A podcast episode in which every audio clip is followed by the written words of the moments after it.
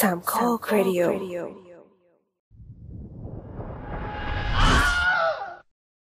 ไม่ได้เจอกับรายการ Spinoff มานับเดือน ก็เลยไปนั่งคิดว่าตอนนี้จะ spin เรื่องอะไรดี ก็ดันไปคิดถึงความหลังราวๆสองสามปีก่อน เป็นความเซอร์ไพรส์ผสมกับความ fail ที่ชีวิตส่งมาให้ Starlord ต้องเผชิญกับมัน พอย้อนกลับมาแล้วนึกถึงก็ตลกปนสลด หากใครจดจำเรื่องราวอื้อฉาวในวงการแอดมินเพจหนังที่เขาแชร์กันอย่างกว้างขวาง ราวๆเดือนพฤษภาคมปี 2019 ที่จะเป็นเรื่องของแอดมินเพจหนังเพจดังคนหนึ่งที่ขอใช้คำว่า ถูกกล่าวหาว่า โกงเงินคนอื่น ตอนนั้นเองก็เป็นอีกครั้งที่ Starlord รู้สึกว่าชีวิตต้องส่งเรื่องเซอร์ไพรส์มาให้เราอีกแล้วเหรอ เรื่องราวเกิดขึ้นในช่วงปลายปี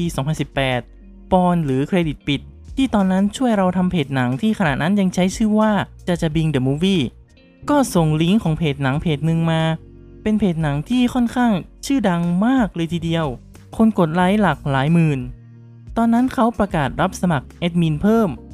ด้วยความที่เห็นว่าเพจนี้ได้ไปดูหนังรอบสื่อบ่อยมากๆ เราก็คิดว่าเอออยากจะก้าวหน้าบ้าง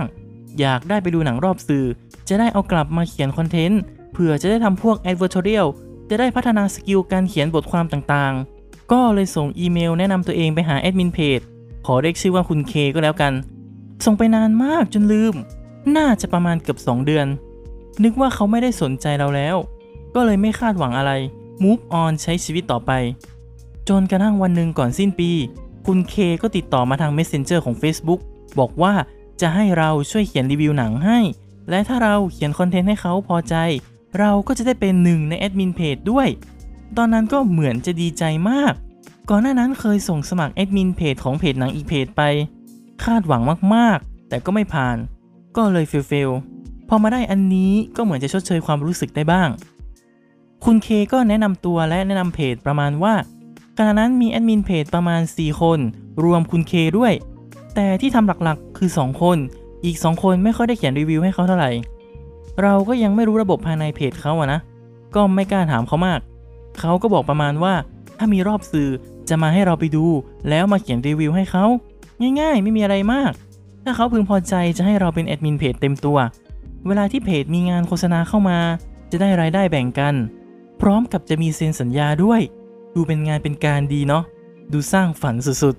ๆ แต่เรื่องราววีรกรรมของเพจนี้ เรากับปอนเคยทราบมาบ้างแล้ว ที่ชัดๆก็เรื่องที่ทำหนังไทยฉายโรง แล้วแจกยาลดความอ้วนหมดอายุตอนรอบสื่อมวลชน เรื่องนี้เฉาวมาก มีหลักฐานชัดเจน พวกเพจหนังต่างก็พากันก็สิบกระซิบ กระซิบก็สิบกระซิบ เรากับปอนก็เคยนินทากันอย่างออกรถ แต่ที่ตัดสินใจสมัครเข้าไปทั้งๆที่รู้อยู่แล้วก็คือ เรื่องหาคอนเนคชันด้วยก็ส่วนหนึ่งกับอยากแฝงตัวเข้าไปดูองค์กรนี้ด้วยก็อีกส่วนหนึ่ง ก็เลยหารือกับปอนเรื่องแนวทางว่าจะเอายังไงต่อ ก็ตกลงกันว่า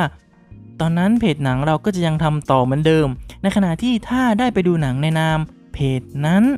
เราก็แค่เขียนรีวิวให้เพจนั้น ส่วนรีวิวหนังที่จะลงเพจเรา ค่อยเขียนใหม่ ให้ไม่ซ้ำกับที่เขียนรีวิวให้เพจเขา โดยใช้นามปากกาที่มาจากชื่อเล่นจริง ๆ ของปอนและสตาร์ลอดรวมกัน เรื่องแรกที่ได้ไปดูก็ตอนเดือนมกราคมปี 2019 เรื่องที่เบลล่าทอนนำแสดง แต่จำชื่อไม่ได้ละ วันนั้นเราไปเจอคุณเคที่สยามพารากอนเขาก็เอาตั๋วมาให้ ก่อนจะปลีกตัวออกไป เราก็เลยได้เห็นหน้าเขาเป็นครั้งแรก คือก็เป็นผู้ชายตัวเล็กๆ ที่ดูไม่น่าจะมีพิษภัยจะไปหลอกอะไรใครได้อะตอนคุยกันใน Messenger ก็ดูจะปกติมากๆ ดูยังไงก็ไม่เหมือนคนที่จะไปโกงเงินคนอื่นได้เลย เราก็อะโอเค ไปดูหนัง ดูเสร็จแล้วก็กลับมาเขียนรีวิวให้เขา เขาก็เอาไปทำคอนเทนต์ลงเพจ จากนั้นเขาก็เงียบหายไป เราก็คิดว่าเขาอาจจะยังไม่ค่อยถูกใจเราก็ได้มั้ง ก็ไม่ได้คาดหวังอะไรต่อ แต่เดือนต่อมาคุณเคก็มาติดต่อให้ไปดูหนังอีกเรื่อง หรือ 2 เรื่องนี่แหละจำไม่ได้ เราก็เริ่มเห็นจากในเพจของเขาว่า ถ้าเป็นหนังดังๆ กลุ่มแอดมินตัวจริงของเขาจะไปดูกันเอง รีวิวกันเอง พอเป็นหนังเล็กๆ แล้วถ้าเขาไม่ว่างกันเลย เขาจะโยนมาให้เราทำ รู้สึกเหมือนเป็นตัวเลือกสุดท้ายที่เขาจะคิดถึง แต่ก็ไม่ได้รู้สึกแย่อะไรนะ เพราะต่อมาเราก็ไปแอบถามเพจหนังที่รู้จักกันใน Twitter ว่า รู้จักเพจนี้ไหม มีแอดมินเพจหนึ่งเขาเล่าว่าเพื่อนของเขาเคยไปช่วยคุณเคทำหนัง แล้วโดนเบี้ยวค่าจ้าง ซึ่งมันก็เป็นคำบอกเล่าที่เราไม่สามารถพิสูจน์อะไรได้ เลยทำได้แค่โหซึ่งเราก็ไม่ได้เสียใจที่ไม่ได้เข้าไปอยู่ในวงในขนาดนั้น ก็รอดูสถานการณ์จากตรงนี้ไปก่อน มันก็ไม่ได้แย่นะ คิดในแง่บวกมากๆเลยว่า เขาอาจจะแค่หมุนเงินไม่ทัน แต่ตอนนี้คงเคลียร์เรียบร้อยแล้วก็ได้มั้ง ก็เลยไม่อยากตัดสินเราๆเดือนเมษายนในปีนั้น คุณเคก็ยังชวนไปดูหนังเรื่อง Hellboy เป็นเรื่องสุดท้ายที่ได้ไปดูในนามเพจนั้น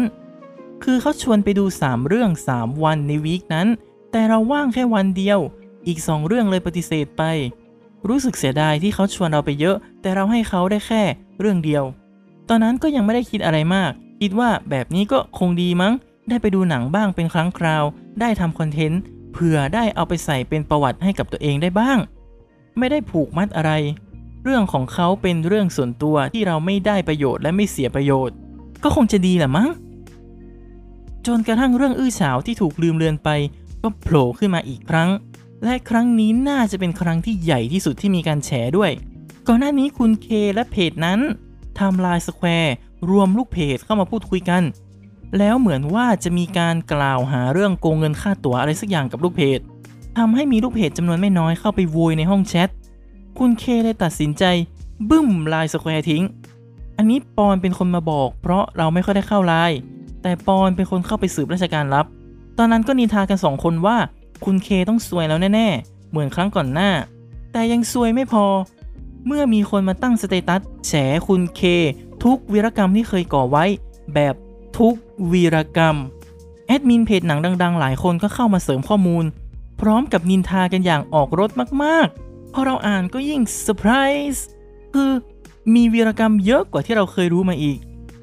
ในที่สุดคุณเคก็คงกลัวที่จะถูกล่าแม่มด ก็เลยบึ้มเพจที่มีคนตามหลายหมื่นทิ้ง และปิด Facebook ส่วนตัวไปเลย เราเข้าไปดูใน Messenger ที่เคยติดต่อกัน มันก็กลายเป็นแค่โปรไฟล์ว่างเปล่า ทุกอย่างเป็นแค่อดีต ก็ผิดหวังแต่ไม่ได้ประหลาดใจ disappointed but not surprised จนถึงตอนที่กำลังอัดพอดแคสต์อยู่นี้ ก็เป็นเวลา 2 ปีกว่าๆแล้ว คุณเคก็ยังไม่กลับมา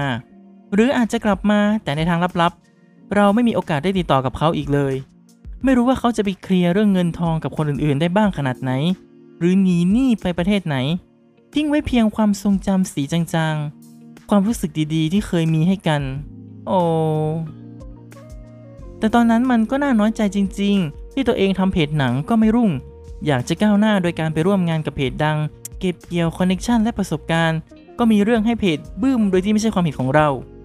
แล้วคือเราควรจะได้พัฒนาตัวเอง พร้อมกับมีผลงานที่จะได้เก็บลงประวัติก็เป็นศูนย์แถมยังติดลบด้วยซ้ำถ้าไปบอกใครว่าเราเคยเขียนคอนเทนต์ให้เพจนั้น ก็คงจะโดนมองเหยียดแบบ อ๋อ เพจที่แอดมินโกงเงินชาวบ้านน่ะหรออ๋อซึ่งเราก็ไม่ได้เป็นคนทำเราแค่บังเอิญไปร่วมงานกับเขาเฉยๆ ก็คือทั้งเคว้งทั้งเฟลไปพร้อม ๆ กัน แต่คิดไปคิดมาแบบนี้ก็ดีอยู่มั้งที่เราไม่ได้ไปเซ็นสัญญาอะไรกับเขา ไม่ได้มีอะไรติดค้างกัน ไม่ได้ถล่มลึกเข้าไปในวงโคจรของเพจนั้นมาก ก็คิดว่าตัวเองไม่ได้มีอะไรเสียหาย จะมีก็แค่ความเซ็งที่สุดท้ายก็ต้องกลับมาที่เดิม แทนที่จะได้ก้าวหน้า เพราะชีวิตชอบส่งเรื่องเซอร์ไพรส์มาให้เราเสมอ แต่ครั้งหน้าขอเถอะ ช่วยส่งเงินค่าทำขวัญมาให้เราด้วย จะได้ไม่แซดอย่างเดียวปลอถ้าคุณเคกลับมา เพจเดิมกลับมา หรือในนามเพจใหม่ยังไงก็ได้ แล้วคุณเค กลับมาชวนเราไปดูหนังต่อ คิดดูว่าเราจะไปดูหนังให้เขาอยู่ไหม ให้ทายสิเฉลย ถ้าว่างก็ไปนะ ไม่เลือกงานไม่ยากจนไง ติดตามรายการ The Spin Off ได้ทางแอปพลิเคชัน Podcast ชั้นนำที่รองรับระบบ RSS Feed พบกันวันพฤหัสบดีเว้นวันพฤหัสบดี พูดคุยแลกเปลี่ยนไอเดียกันได้ที่ Twitter @starlord4k @theopeningcast สำหรับวันนี้สวัสดีครับ